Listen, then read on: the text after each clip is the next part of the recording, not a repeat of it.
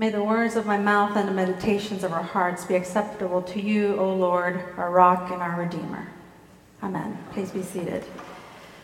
Today is the second Sunday after Pentecost. We have transitioned in our liturgical calendar from our feast day last week, Trinity Sunday, and the season of Easter into this next time being Pentecost. Uh, and then our next big season, Advent.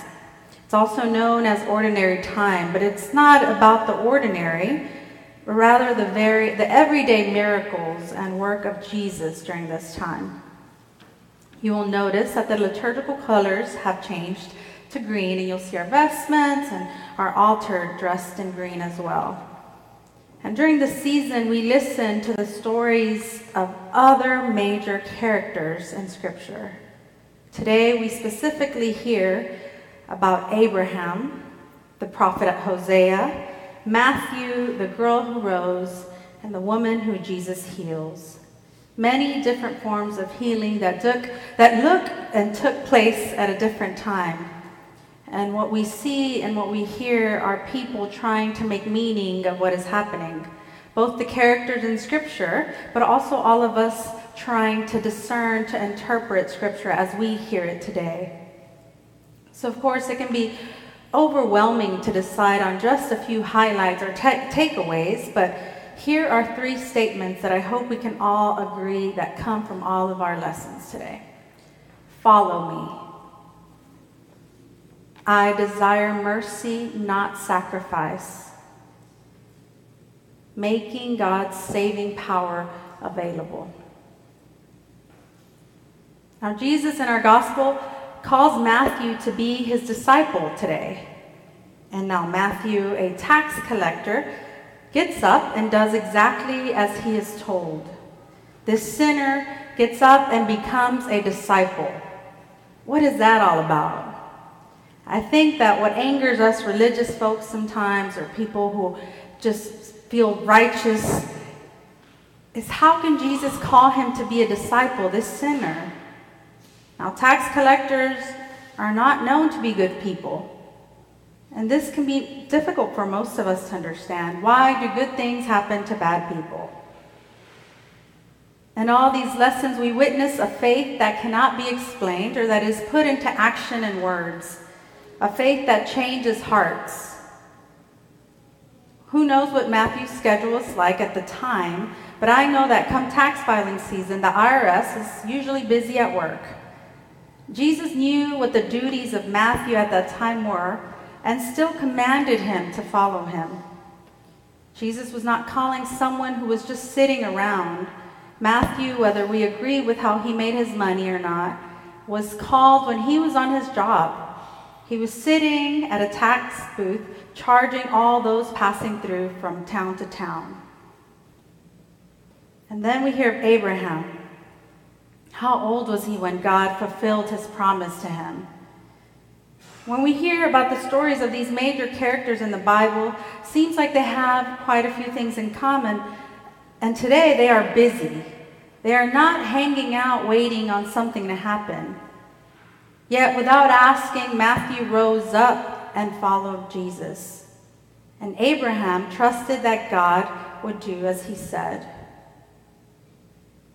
a new life for Matthew, a new opportunity to experience God's saving power through Jesus, mercy and action.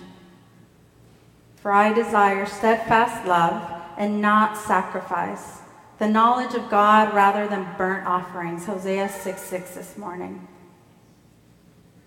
And then a leader of the synagogue came in and knelt before Jesus, a humbling action for a leader of that time a story with another story intertwined, and I'll add that this is helpful for those of us who are very easily distracted.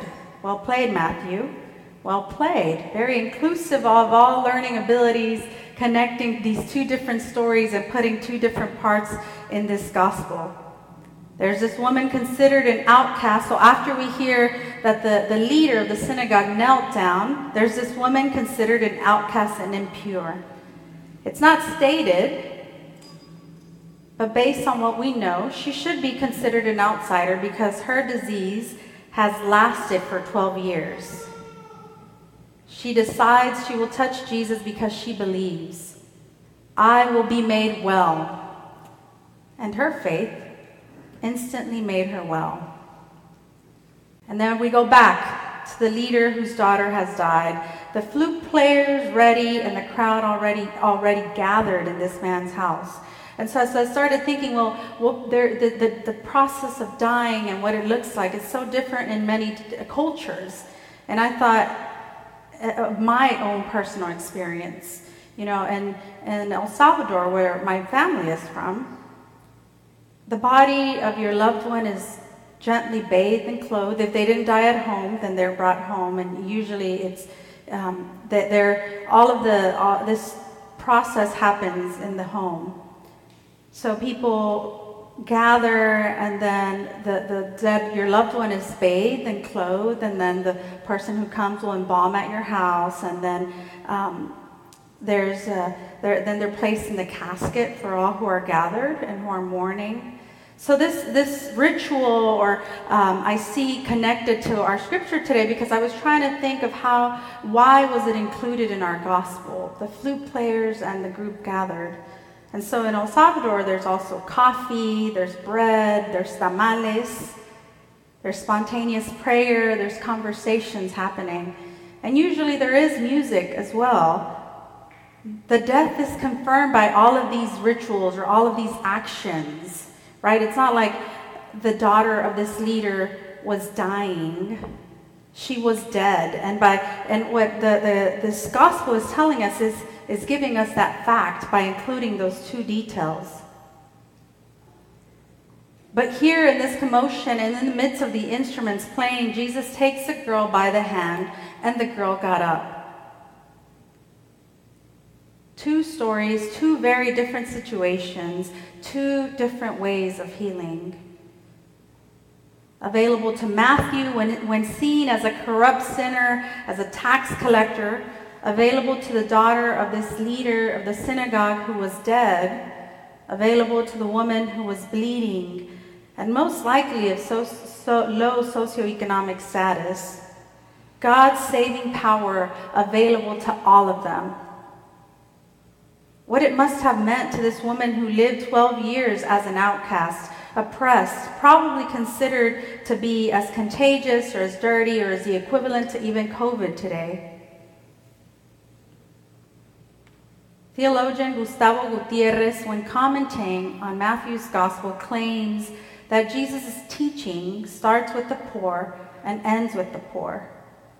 And to completely understand God's kingdom, one must become poor or be committed to them. Committed to calling out the injustices, committed to providing access for others to experience God. In the face of the poor, we must discover also the face of Jesus Christ. For I desire steadfast love. One of my favorite quotes from Monsignor Oscar Romero is I will not tire of declaring that if we really want an effective end to violence, we must remove the violence that lies at the root of all violence. Structural violence, social injustice, exclusion of citizens from the management of the country, repression. All this is what constitutes the primal cause from which the rest flows naturally. Monsignor Oscar Romero was not afraid to call out the injustices carried out both by the Salvadoran government and the United States at the time. Making through his actions, through his peace, through his preaching, and through his speaking, God's saving power to all to awe even when others abuse their positions of authority, even when faced with fear. We follow even when we are afraid. We respond even when we do not feel equipped to do so. Jesus sought the dignity and justice of every human being, and we are called to do the same. This looks different for all of us. We do this by speaking up and honoring the stories of all we listen to understand. And just as we are called as individuals, we are also called as a church. Bishops United Against Gun Violence remind us that we believe in a God of life, in the face of death who calls our church to speak and act decisively against the unholy trinity of poverty, racism, and violence. We are called to do hard things. We are called to witness God's saving power. The same saving power that protected and cared for four lost children 40 days and found after a plane crash in a Colombian jungle. The same saving power that shows up when politicians seek to jeopardize the lives of Florida migrant, migrant workers by passing laws that they quickly realize harm all of us in the process. This is why we celebrate Pride Month. This is why we have Black History Month. This is why we remember Asian American and Pacific Islander Month, Latino Hispanic Heritage Month, Gun Violence Awareness Month, Autism Awareness Month, Down Syndrome Awareness Month, to make us all aware of how big our table needs to be. I was not aware or worried about the formula shortage in our country until I had no option but to worry because my child relied on it. I was not aware of how many green spaces or even kid friendly parks lack in my zip code compared to nearby Westview zip code until I had to. Until I had a child and realized how important green spaces are. That's what Scripture does. Makes us aware of the other, just as Jesus makes it matter. Jesus calls us to do this transform to this transformative love that is available to tax collectors, to sinners like you and me. Even when it angers us, it is available to the person we least want it available to sometimes. We recognize someone's humanity in proportion to the attention you give them. The habitually ignored aren't granted their full humanity. But when the ignored force us to give them our attention, our passive dehumanization becomes active, and cruel violence erupts. Mackie Ash Van Steenwyk from the Center for Prophetic Imagination.